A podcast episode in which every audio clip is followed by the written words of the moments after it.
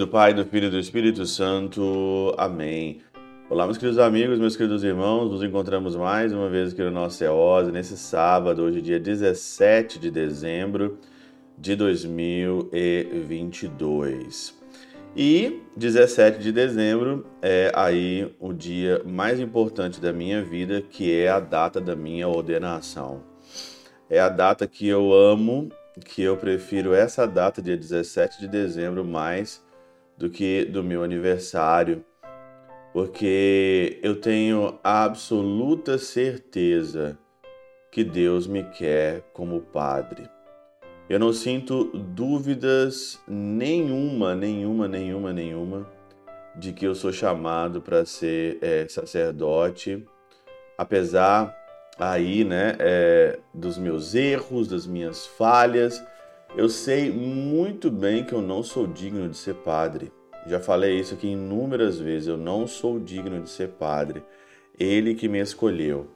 Por isso, que nesse tempo que nós estamos vivendo, aonde, né, ainda mais quem trabalha na internet, quem é muito visto como eu, né, as críticas, né, as pessoas que têm aí é, opiniões a respeito de mim, a respeito do meu sacerdócio, são inúmeras, são inúmeras.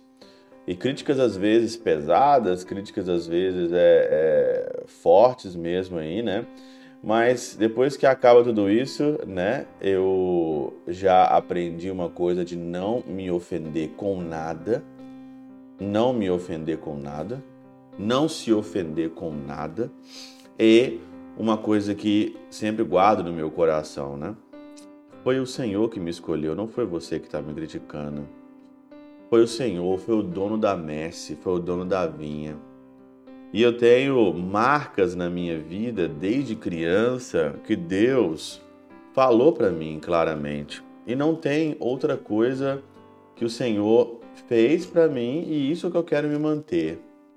Já há muito tempo eu estou meditando uma frase, né, de do Luiz Lavelle, grande filósofo, né? Ele comenta sobre vocação e eu queria trazer isso hoje aqui no meu aniversário de padre, né? Para você entender como é que se dá uma vocação e como é que você mantém uma vocação. Ele diz assim, o Luiz Lavelle: Há na vida momentos privilegiados em que parece que o universo se ilumina, que a nossa vida nos revela sua significação, que queremos o destino mesmo que nos coube, como se nós mesmos os tivéssemos escolhido.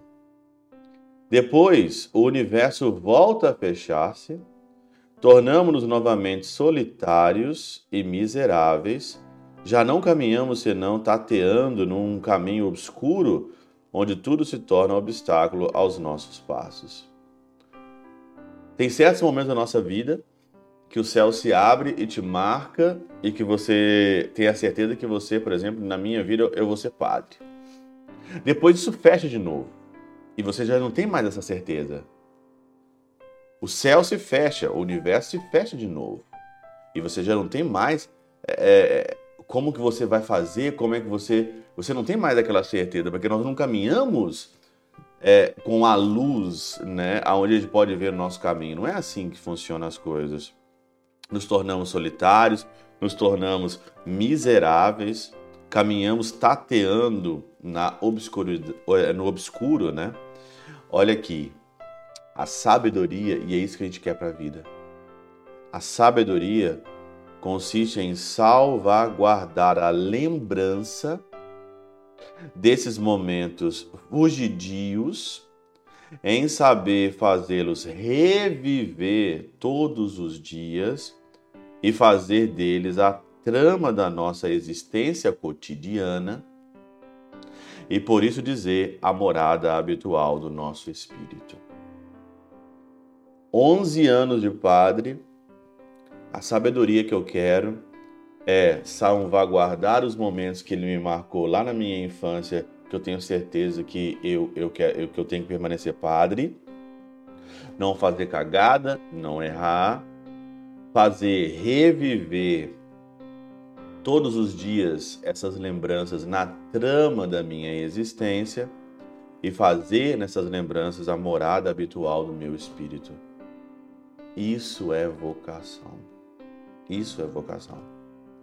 Por que, que hoje tantos padres chutam o pau da barraca? Porque há tantos adultérios? Porque há tantas pessoas que não conseguem ser fiel? Um tempo que eu não consegui ser fiel, eu não entendia o que significa isso, o que significava isso. A vida nos ensina, a fidelidade, ela vale tudo. A fidelidade, ela rima com felicidade.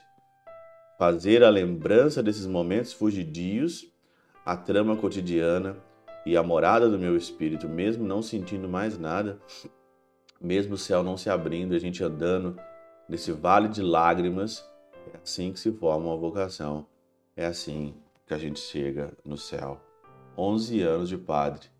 Muito obrigado, Senhor Jesus. O Senhor fez muito mais do que eu merecia. Pela intercessão de São Chabel de Magluf, São Padre Pio de Peltrautina, Santa Teresinha do Menino Jesus e o Doce Coração de Maria, Deus Todo-Poderoso vos abençoe. Pai, Filho e Espírito Santo, Deus sobre vós e convosco permaneça para sempre. Amém.